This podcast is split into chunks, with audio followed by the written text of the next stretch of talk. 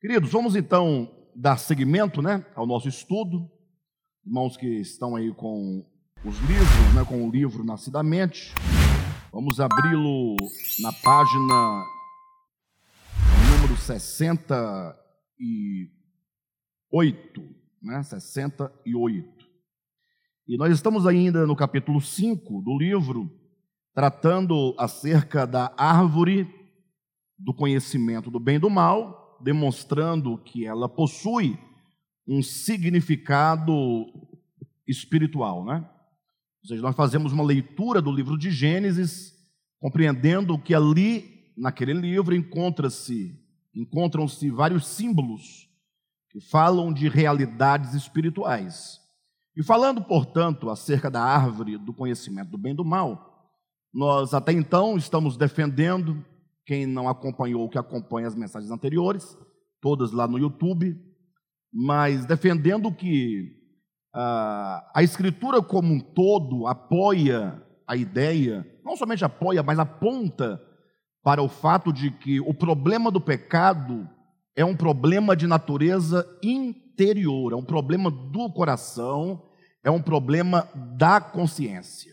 Então, quando nós entendemos, biblicamente, que o problema do, é, do pecado não é um problema externo ao homem, o pecado não diz respeito a algo que está fora do homem, pelo contrário, Jesus vai explicar isso claramente, é o que nós vamos ler hoje, aqui no livro, dizendo que o pecado é um problema de natureza espiritual, um problema de consciência, um problema de coração, e eu sei que, até mesmo para nós que somos o DEVAP, nós temos profunda dificuldade em assimilar essa ideia. Quando eu digo assimilar, eu não me refiro ao fato de nós não entendermos, nós entendemos. Né? Eu acredito que os membros do DEVAP, sobretudo, estão acostumados aqui com as mensagens de quarta, de domingo, há tantos anos, é, tem a consciência ou tem a ciência de que o problema do pecado é um problema interior e não exterior. Agora, em razão da, da profunda cultura evangélica no Brasil, que vê o pecado como coisas externas ao homem, ou seja, identifica o pecado como aquilo que o homem faz externamente, uh, pecados que se manifestam, se materializam na forma de comer, de beber, de vestir e etc. Então, nós temos essa dificuldade, mesmo sabendo intelectualmente o conceito de pecado, mas na prática nós ainda tropeçamos muito nessas questões exteriores, ficamos assustados com algumas, algumas questões externas, né? E enquanto nós não nos libertarmos completamente de qualquer forma de tradição que não reflita a verdade do Evangelho, nós vamos ficar aí nessa dificuldade toda, né?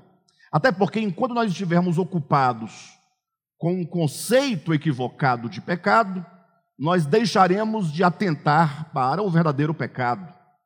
Então, isso é uma estratégia né, do mundo das trevas, do império das trevas, que certamente é muito forte. Enquanto você estiver ocupado com qualquer coisa que não tenha é, realidade em si mesma, você se esquecerá daquilo que é essencial. Não é?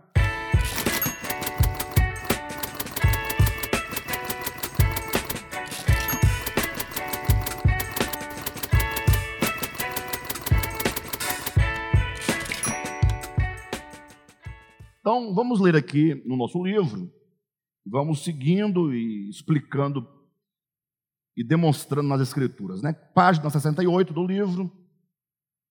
Nós temos aqui assim, no, é, no segundo parágrafo, bem no meio da página, a maior demonstração e irrefutável prova do sentido simbólico do comer de uma ou de outra árvore nos são dadas né, pelo próprio Cristo, ou seja, a demonstração e a prova nos são dadas pelo próprio Cristo.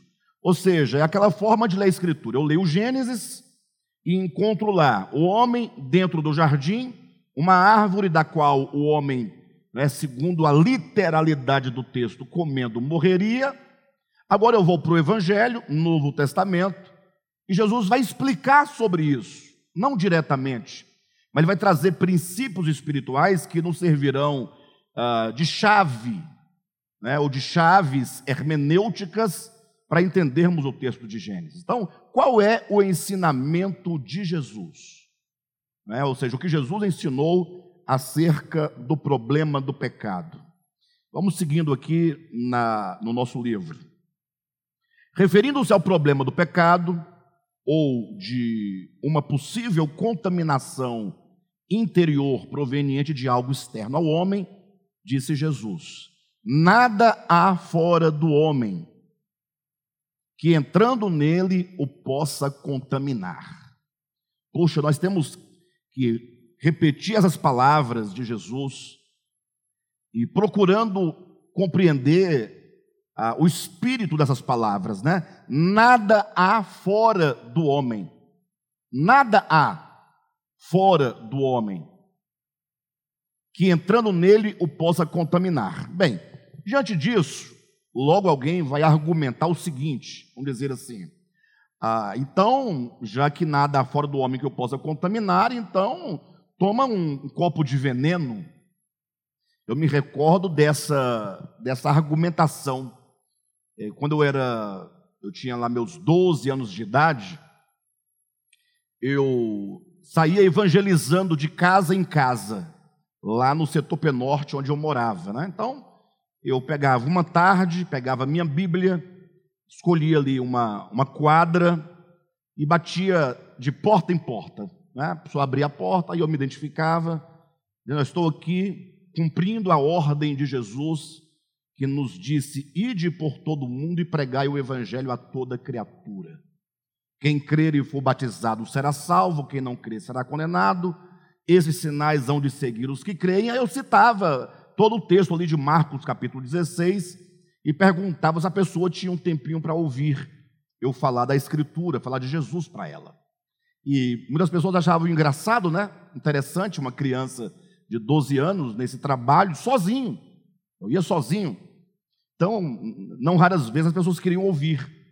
E aí uma pessoa me recebeu na sua casa e eu citando o texto de Marcos, quando eu falei aquela parte, esses sinais hão de acompanhar os que creem em meu nome, expelirão demônios, falarão novas línguas, se é, alguma coisa mortífera beber, não lhe fará mal algum.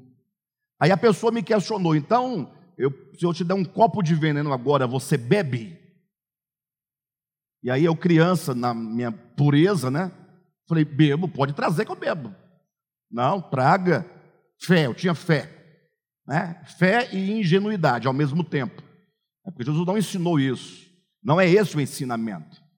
É de ficar colocando na prova, bebendo, é, brincando com serpentes, para provar o que para quem? Isso é uma bobagem. Mas eu, na minha pureza, na minha inocência e na minha fé, falei: não, pode trazer que eu bebo.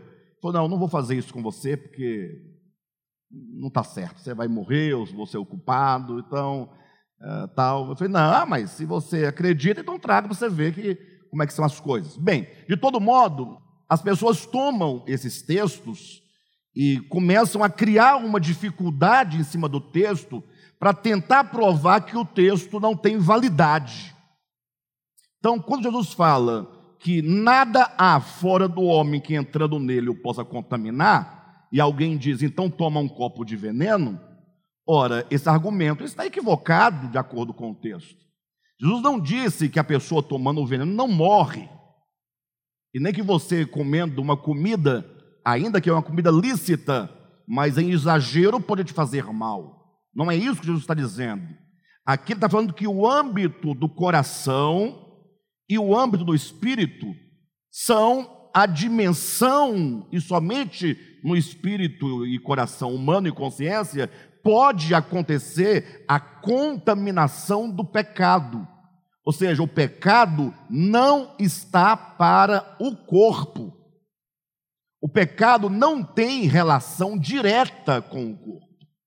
Eu não diria para vocês que o pecado não tem relação com o corpo. Eu digo, não tem relação direta, porque o pecado, primeiramente, vai nascer dentro do coração enquanto uma cobiça, enquanto um desejo que se opõe a Deus, à sua vontade, conforme Tiago ensina claramente na sua epístola. Então, quando Jesus diz: Nada há fora do homem que entrando nele o possa contaminar, essa contaminação de que ele diz não é a contaminação de por meio de uma bactéria, não é a contaminação né, de uma comida estragada, não é disso que ele está dizendo. Ele está falando de uma contaminação espiritual, o pecado é de natureza espiritual. Ou seja, o pecado não pode, ou seja, o meu coração não pode ser contaminado no sentido do pecado por causa de uma comida que eu como. Então, pouco pode me contaminar por causa da bebida que eu bebo. Mas alguém poderia também argumentar o seguinte: bem, mas a própria Escritura vai ensinar que é abominação a Deus o homem comer uma comida impura. O exemplo de Levítico, capítulo, capítulo 11, né? Tem toda aquela dieta alimentar ali, mosaica, levítica, né? uma dieta ritualística tal. Então, baseado no Antigo Testamento, alguém pode falar: não, mas Jesus, mas Deus proibiu comer carne de porco, comer carne de coelho, comer carne de, de cobra e qualquer outra coisa mais. Mas o fato é que o Antigo Testamento, por sua própria natureza, ele tem ali uma linguagem simbólica. Ou seja, você não tem como tomar o Antigo Testamento ao pé da letra. Impossível. É, para quem tiver qualquer dúvida e discordar de mim, nem precisa discordar, é só você ler o livro de Levítico e você vai observar que não tem como colocar em prática.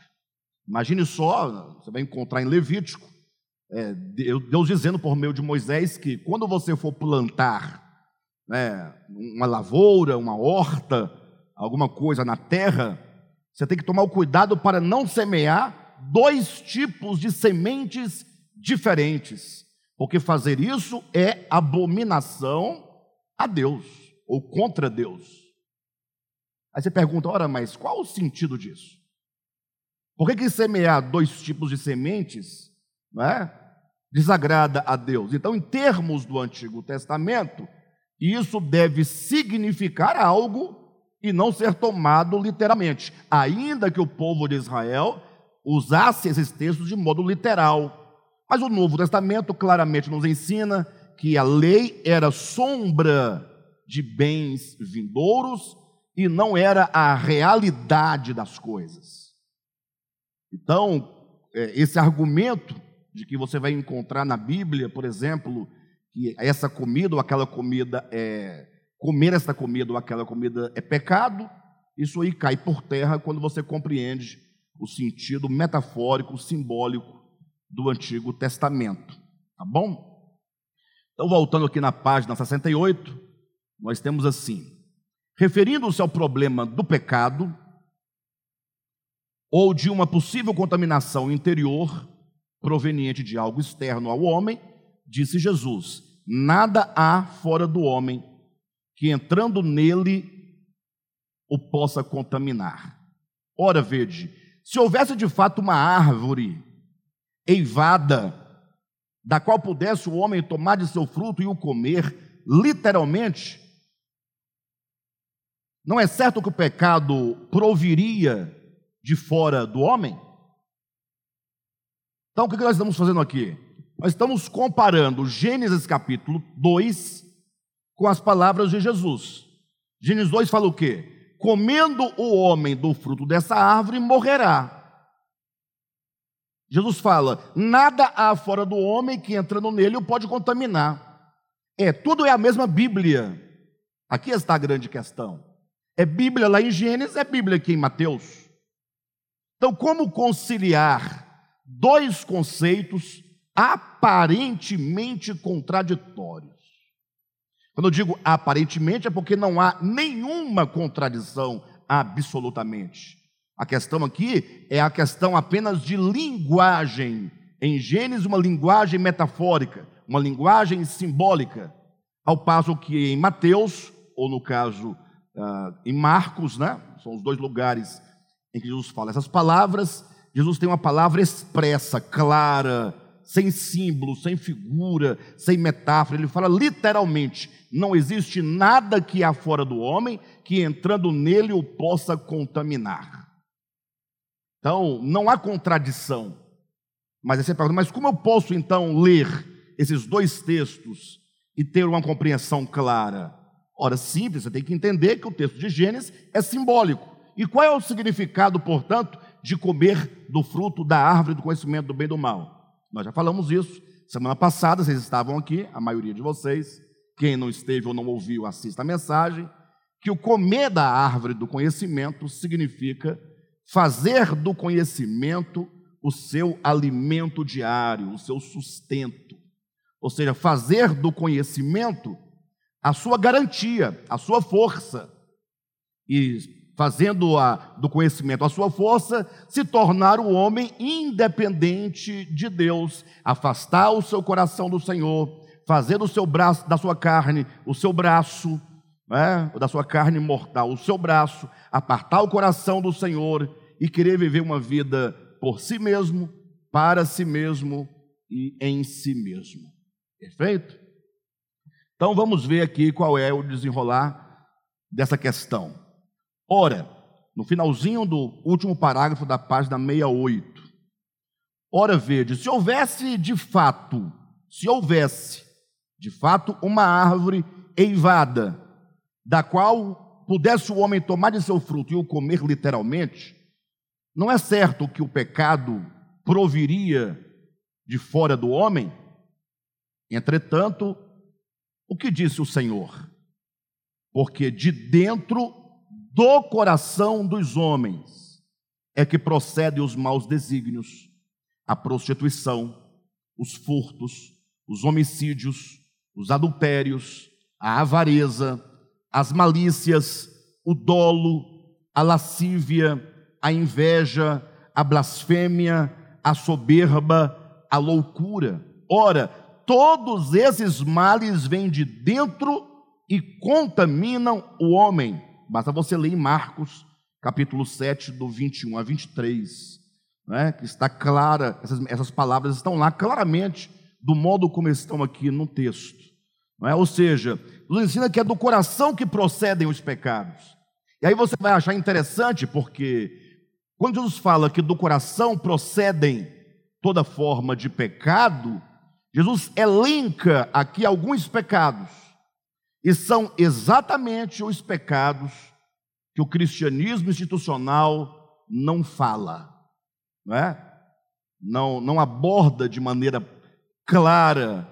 Ou seja, enquanto a igreja do Senhor está preocupada com coisas externas ao homem que não pode contaminá-lo, Jesus fala: não, não, é de dentro do coração. O problema está na alma, está na mente, na consciência, no coração humano. E olha aqui todas as variantes do pecado. Jesus coloca os maus desígnios. Os maus desígnios. Ou seja, você já ouviu dizer que os desígnios podem ser pecaminosos? Pense um pouco comigo. Os desígnios. Aquilo que você decide no coração, intenta realizar. Nós temos tantos desígnios, mas nós nunca fomos.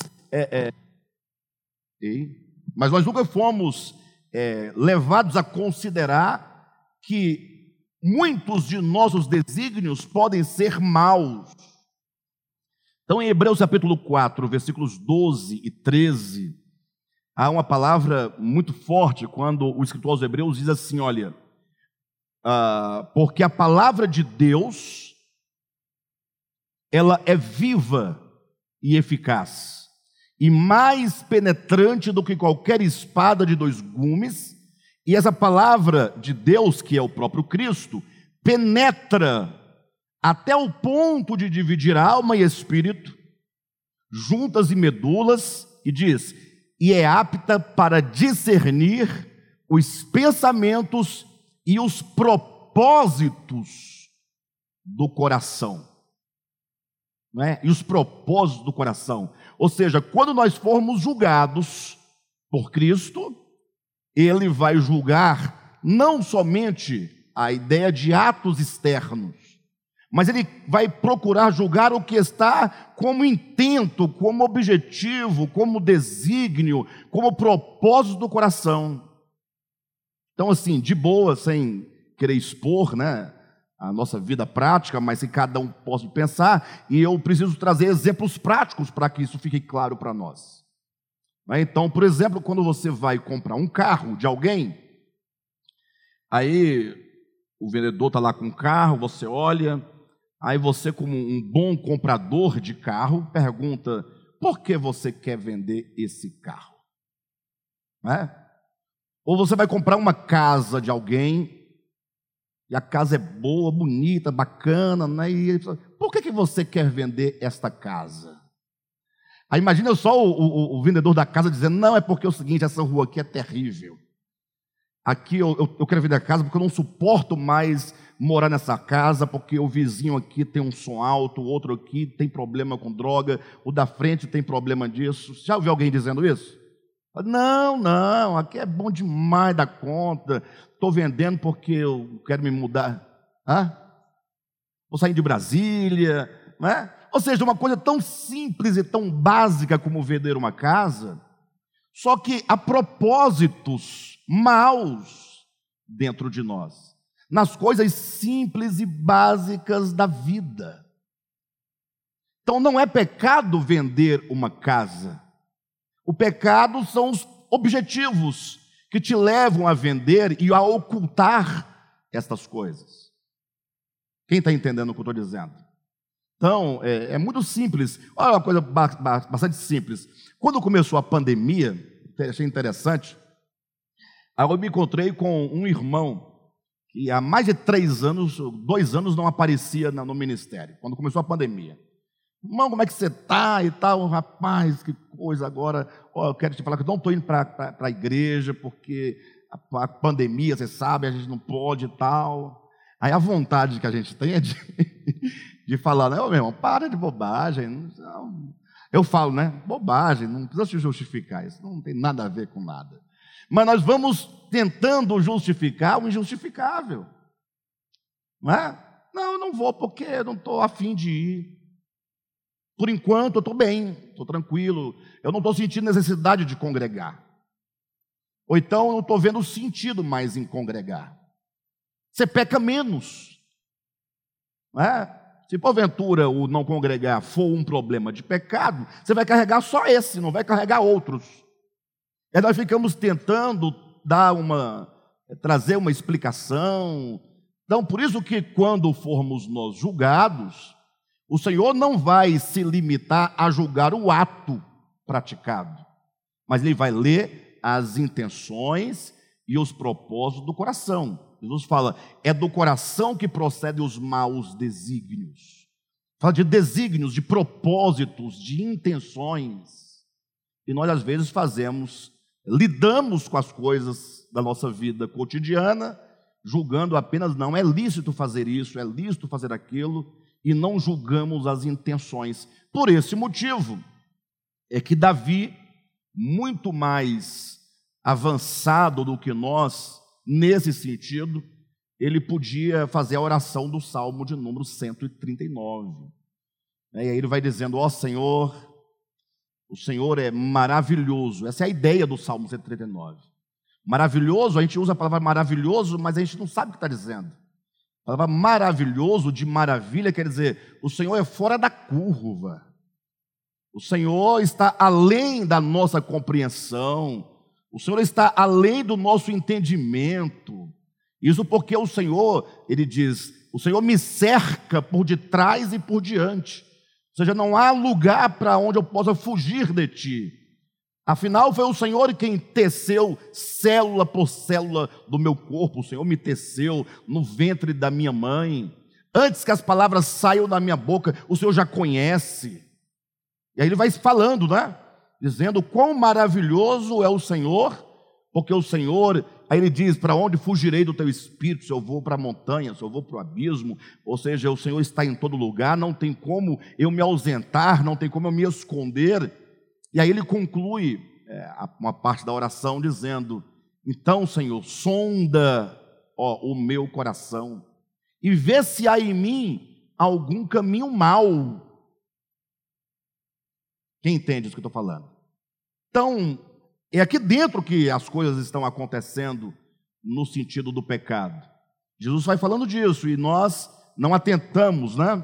Então, olha só, ele fala dos maus desígnios, quando fala da prostituição.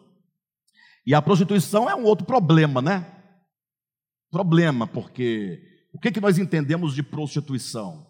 Aquela pessoa, aquele homem ou aquela mulher que está numa esquina, está numa casa lá vendendo o seu corpo. Aí você fala: não, mas eu não prostituo absolutamente, porque eu tenho minha esposa, eu tenho minha mulher, eu tenho, sei lá, eu não preciso disso, então não, nunca nem procurei esse tipo de pessoa. Ora, mas o princípio da prostituição é a troca. É a troca. De modo que você pode ter certidão de casamento, ter casado na igreja com festa, com padrinho, com madrinha, com pastor, com padre, com sacramento, sem sacramento, mas se você levar em consideração a vida sexual do ponto de vista da troca, da barganha, é, você certamente comete prostituição, sem dúvida. Né? Por que Pedro vai dizer lá na sua epístola, né? alguns até entendem equivocadamente, ou entendem exageradamente, mas, salvo engano, é Pedro que diz, ou é Paulo, né? agora fiquei na dúvida, mas vocês vão se lembrar, é Paulo, né? capítulo 7, 1 Coríntios, ele diz que o corpo da mulher pertence ao homem e o corpo do homem pertence à mulher. E Pedro vai dizer que não se prive um ao outro daquilo que lhe é devido. Olha, o que, que esses, esses textos querem dizer? Esses ensinamentos de Pedro e de Paulo querem dizer? Que a relação não pode ocorrer como troca, é direito, é casamento, é unidade. Agora, quando começa a ver o jogo, é, você tem a relação e existe uma moeda de troca, seja ela qual for, você está com um problema no seu coração. Isso é pecado. Não é o ato que é pecado, é o objetivo. Por que fazer aquilo daquele modo, daquele preço? O mesmo acontece com, a, com o problema do adultério, né? Do adultério. Qual é, a, qual é o, a, o problema do adultério? Já parou para pensar sobre isso? Né? As pessoas falam do adultério, mas não sabem o motivo e a razão por que, que é pecado. Porque o indivíduo aqui com a, com a sua mulher, ou a mulher com o seu marido, eles praticam o ato sexual. E não é pecado. Aí o camarada vai aqui do outro lado com uma outra mulher, faz o mesmo ato sexual. Não é diferente, é o mesmo. E é pecado. Onde está o problema aqui? Não pode ser no ato, porque o ato é o mesmo. Ah, o pecado é porque a mulher não é sua. Ué, mas ela quis. Se ela quis e eu quis, e nós queremos, onde está o mal? Se não é no ato, é pelo fato de a mulher não ser minha. Mas se ela quer e eu quero, Aí Paulo vai explicar em 1 Tessalonicenses capítulo 4 que o problema está na defraudação do seu irmão. Ou seja, você está tirando do outro o que lhe é de direito, que é a sua própria mulher. Você peca contra o marido da mulher ou contra a esposa do homem. Então, olha só a dimensão da coisa, onde Paulo vai colocar as coisas. Ou seja, ele vai dizer: olha, não defraude cada um ao seu irmão. E ele fala isso dentro do contexto da impureza sexual relacionada ao adultério. Ou seja, você tem que observar: poxa, não é lícito. A esposa é do fulano. Fazer isso é defraudar o irmão, é roubar o irmão, é magoar o irmão, é ferir o irmão, ou seja, a dimensão é muito maior, não se reduz ao ato em si mesmo. Por isso a igreja se tornou muito pudica, porque para a igreja tudo é pecado. Né? não pode tocar, não pode mexer, não pode fazer nada. Aí o próprio casamento fica aquela coisa esquisita que ninguém sabe o que é pecado, que não é. Pode pegar no pé? Não, no pé não pode. Não, no pé direito pode, no esquerdo não pode. Porque nós sempre colocamos o pecado onde? Na coisa externa. E a Escritura está sempre corrigindo, não. Há um problema de natureza interior. Para que aquele ato se configure pecado, tem que haver um problema interior. Senão, não, não pode haver pecado absolutamente, uma vez que nada que estando fora do homem o pode contaminá-lo, porque o pecado procede de dentro, é de dentro do coração, diz Jesus, que procedem os maus desígnios, a prostituição, os furtos, os homicídios, e daí basta você ler Mateus capítulo 5, né, capítulo 6, que Jesus explica essas questões. Por exemplo, do homicídio, ele vai ser claro quando ele diz que é possível que você cometa homicídio sem nunca ter matado alguém.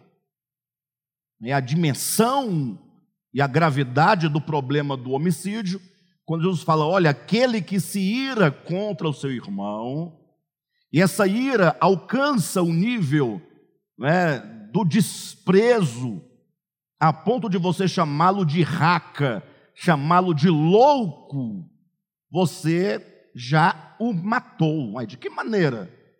E até me recordo que eh, na minha infância e tal, ah, algumas pessoas levavam isso muito a sério, né? Não chamaram, você está doido? Não, não chama o outro de doido, não é pecado. Né? Mas não é isso que a Bíblia está dizendo. É, a ponto de você irá, você irá contra o seu irmão, a ponto de desprezá-lo, chamando-o de louco, significa Ora, o louco é aquela pessoa que você diz assim: não, isso aí, não leva isso em conta que esse camarada não tem juízo. É você deixá-lo completamente à margem, ignorando-o, no sentido de que ele está morto para você, embora vivo. Ele não representa nada. Você o matou no seu entendimento, no seu coração. A pessoa, embora viva, está morta. Essa é a dimensão do pecado. Acontece aqui dentro é o desprezo ao outro, não é? Então é muito claro, né? Aí diz as, a, a avareza, as malícias, o dolo. O dolo está muito próximo dos maus desígnios, né? Só que talvez os maus desígnios não sejam é, aparentes para nós e o dolo seja algo que você vem planejando é, conscientemente. Né? A lascívia, a inveja, a blasfêmia, a soberba, a loucura. Né? Nunca já ouviram falar que a soberba é pecado? Só livro de teologia, né? E quando eu falo da loucura, então, quiser entender um pouquinho sobre a loucura, que não é o problema de deficiência mental, não é isso. Basta você ler Romanos capítulo 1, ali a partir do versículo 18 em diante. Do 18 ao 26, 27 ao 28, né? 18 ao 28. Quando Paulo vai explicar que os homens, julgando-se sábios, tornaram-se loucos. E a loucura a que Paulo se refere é não render graças a Deus, nem lhe conferir a glória que só a ele pertence é um modo de vida, é um modo de existência, em que você confere a si mesmo o seu sucesso. É que você, é naquilo que é lícito, não é? Por exemplo, qual foi o problema de Nabucodonosor? Ele construiu a grande casa de Babilônia, tá ok. Aí não foi ele que construiu mesmo, não foi? Foi ele. Certamente com o dinheiro dele, com os empregados dele, com o projeto dele. Está tudo certo. Você construiu sua casa, você comprou sua casa, você estudou, passou no concurso público, tem um bom emprego. Tudo está certo, passou por você, foi seu esforço.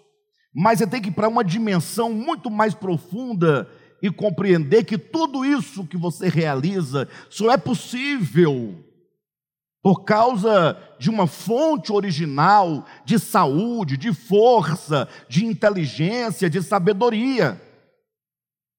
Por isso que nós, né, não raras vezes, loucos por causa dos nossos projetos humanos, justificamos que não temos tempo para dedicar a Deus. É estranho, eu acho estranho. Eu tenho meus projetos, né? Vamos dizer, quais são os meus projetos? Vou aqui criar algumas hipóteses aqui, né? Eu tenho um projeto de, deixe-me ver, eu quero comprar uma casa, construir, na verdade, construir uma casa. Então tem que na minha cabeça, tal, então eu tenho que escolher o lugar onde eu vou comprar o terreno, sim ou não?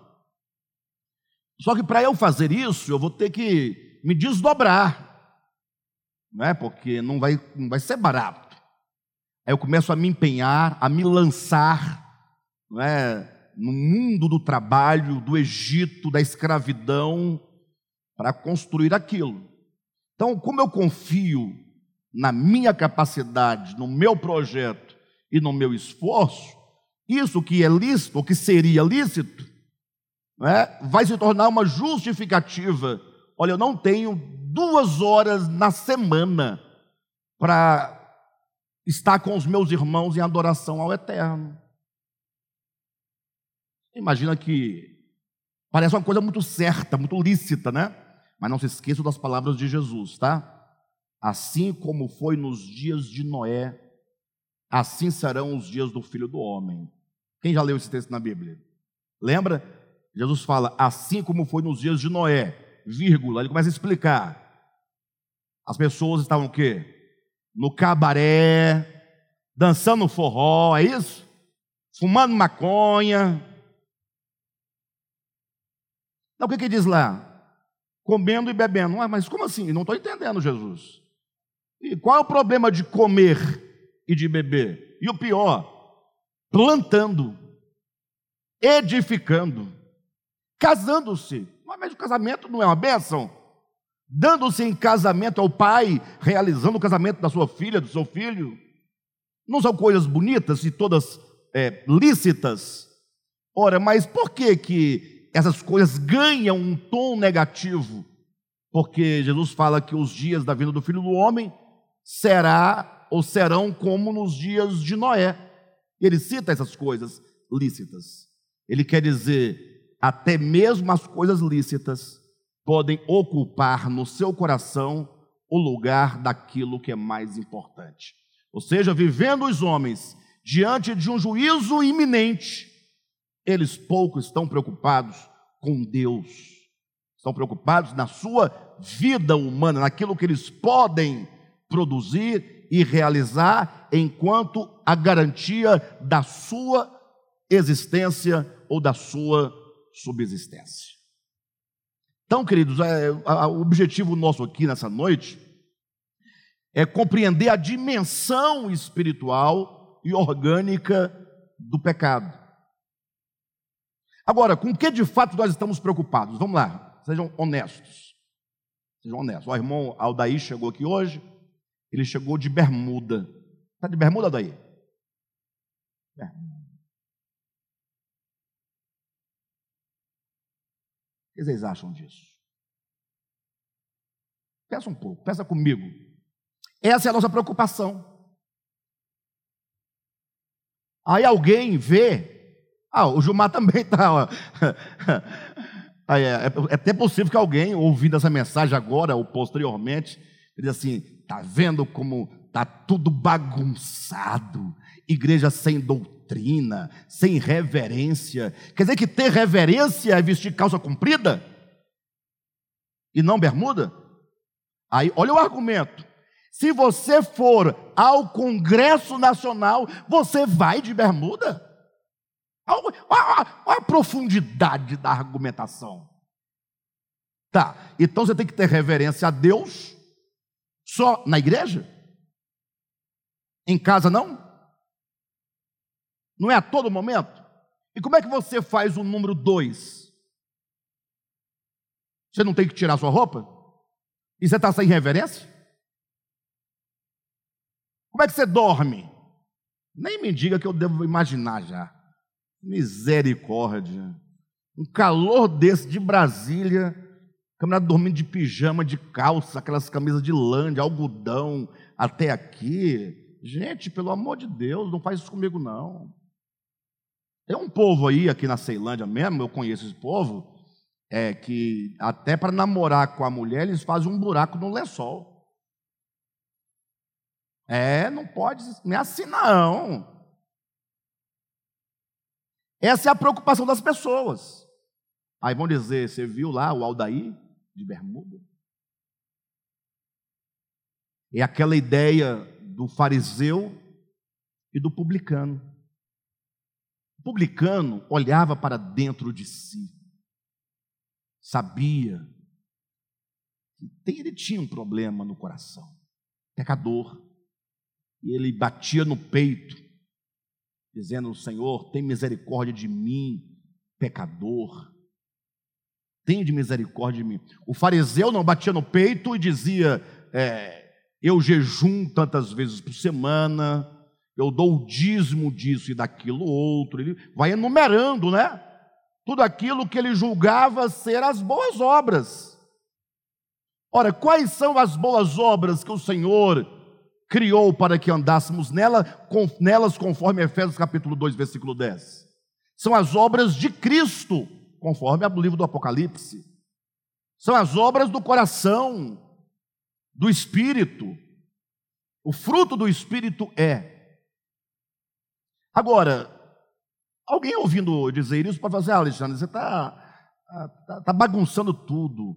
É, você pensa assim exatamente porque o seu modo de enxergar a vida piedosa é um olhar religioso. Você julga as pessoas pelo modo como elas definem a sua vestimenta, o lugar onde ela anda, não é? a comida que ela come. Você está sempre medindo as pessoas com essa régua da religiosidade.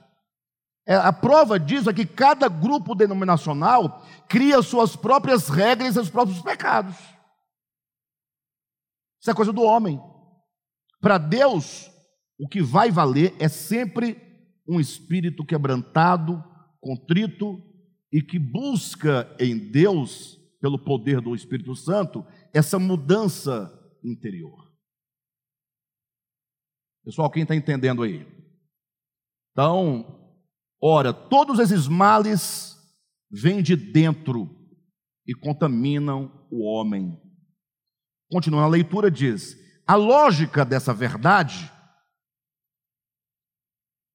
que verdade? A verdade que o pecado é um problema interior e não exterior. A lógica dessa verdade encontra seu fundamento no contraste e incompatibilidade de substâncias de naturezas diferentes.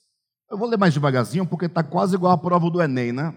A redação do Enem, o título da redação mas eu vou explicar, vai dar certo. Vamos lá. A lógica desta verdade, ou seja, quando Jesus falou assim: olha, ei, olhe para mim, ó, nada que estando fora do homem pode contaminá-lo. Por quê? Porque o que contamina o homem vem de dentro e não de fora.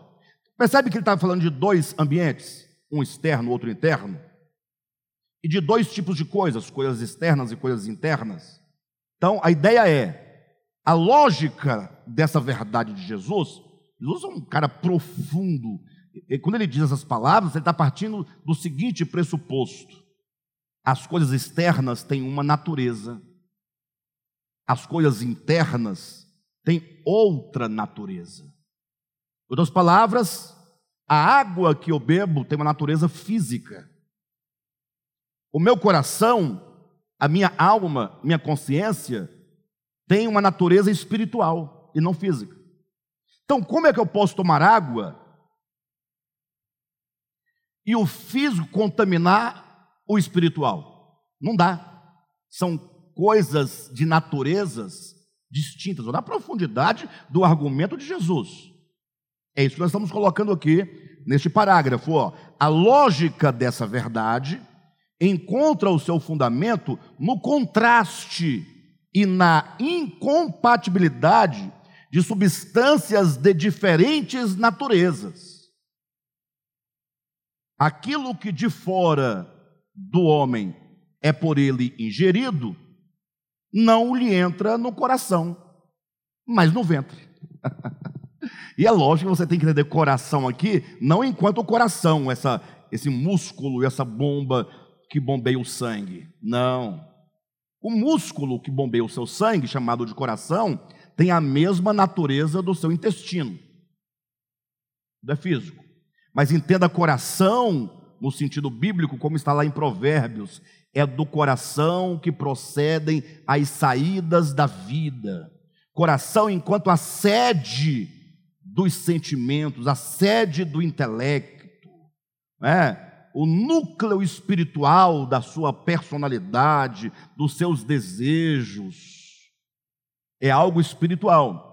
Então, é como que dissesse: aquilo que de fora do homem é por ele ingerido, não lhe entra no coração, mas no ventre. Tá, então olhem para mim.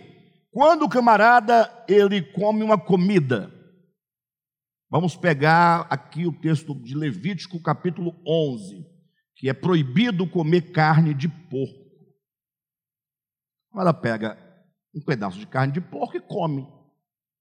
Para onde vai aquela carne? Não é para o ventre?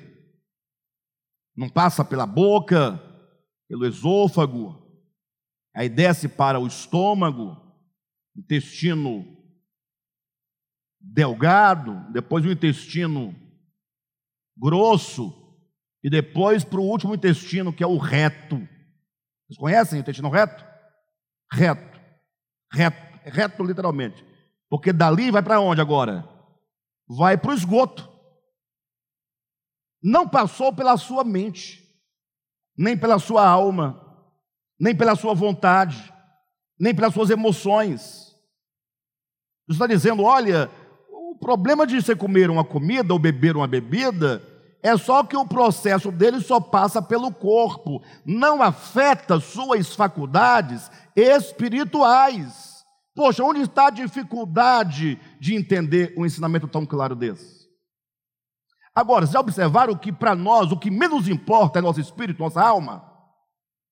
Agora, referindo-se ao corpo, aí nós, ah, não é possível, não pode ser.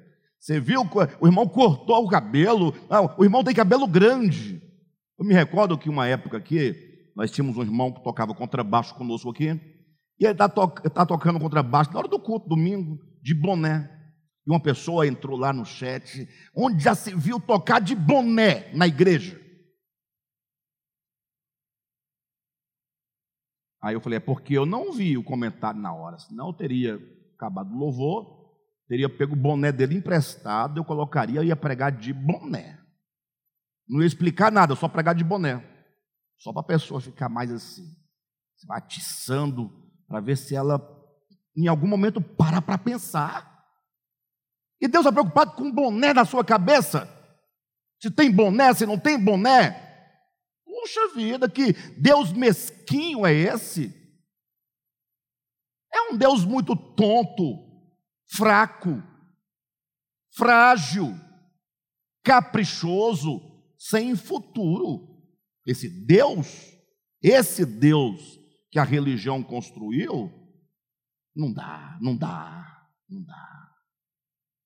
Eu não uso boné. Ah, eu não uso porque não tenho costume de usar boné.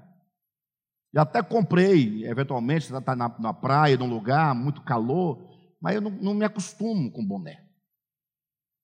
Chapeuzinho de praia, não acostumo. Compro para tentar, mas prefiro queimar a cabeça, porque é uma coisa quente, vai, o miolo vai esquentando. Mas eu, o Cleito ali gosta, ele está ali de boné, tá bom, parabéns. Está ótimo, dá nada. Porque Deus quer saber, não é do couro cabeludo, se está coberto ou descoberto. Eu sei, vão dizer, Alexandre, você não lê Bíblia, você não conhece Bíblia, você não leu 1 Coríntios 11, que fala do cabelo da mulher, do cabelo do homem, do véu. Eu li, quem não entendeu foi você. Lá o que está dito está muito claro, só não entende quem não quiser. Só para vocês terem uma ideia, Paulo, no capítulo 11 de 1 Coríntios, começa dizendo: vou só apontar algumas questões, alguns pontos. não vou estudar o capítulo com vocês. Ele começa dizendo sobre ah, as tradições. Capítulo 11, versículo 2 de 1 Coríntios, começa dizendo: Olha, é, eu, eu louvo vocês porque em tudo vocês guardam as tradições. Logo, se você sabe o que é uma tradição, você não vai querer aplicar a tradição brasileira aos americanos, norte-americanos. Não faz sentido. Que cada lugar tem a sua tradição, o seu costume. E a sua tradição e o seu costume significa muito para quem está inserido naquela cultura. É igual você, né, sai daqui do Brasil ou daqui da cidade e vai pregar numa tribo indígena, ela quer vestir todo mundo de roupa. Aquelas tribos brutas lá, do mato selvagem mesmo. Ó, oh, tem que vestir porque é pecado. Eu falei, não estou entendendo o pecado. Onde é que está o pecado? Questão cultural. Agora, é certo que lá naquele meio deve haver o problema da impureza, de outra natureza, mas não passa culturalmente pela tradição deles, pela roupa. Vocês entendem? Então, Paulo fala em 1 Coríntios 11 da tradição. Depois ele vai explicar que a tradição a qual ele se refere é o uso do véu. Só que aí, de repente, ele vai dizer que aquela tradição e o uso do véu tem uma relação com os anjos. Aí não vai complicando? O que, que os anjos têm a ver com o véu? Anjo usa véu? Tá, e quem é que usaria o véu em igreja de? As mulheres. E os homens? Não pode cobrir a cabeça. Então, se o problema é homem e mulher, e agora vinculou o véu aos anjos, Jesus fala que os anjos não têm essa relação sexual de homem e mulher, vai criando um problema, sim ou não? Olha a complexidade. Só que aí Paulo vai explicar. Mas eu me refiro, ao tratar dessa tradição de vocês, é de uma questão crucial e fundamental. Deus é o cabeça de Cristo. O que isso tem a ver com véu? Essa é a pergunta. Cristo é o cabeça do homem. O homem é o cabeça da mulher.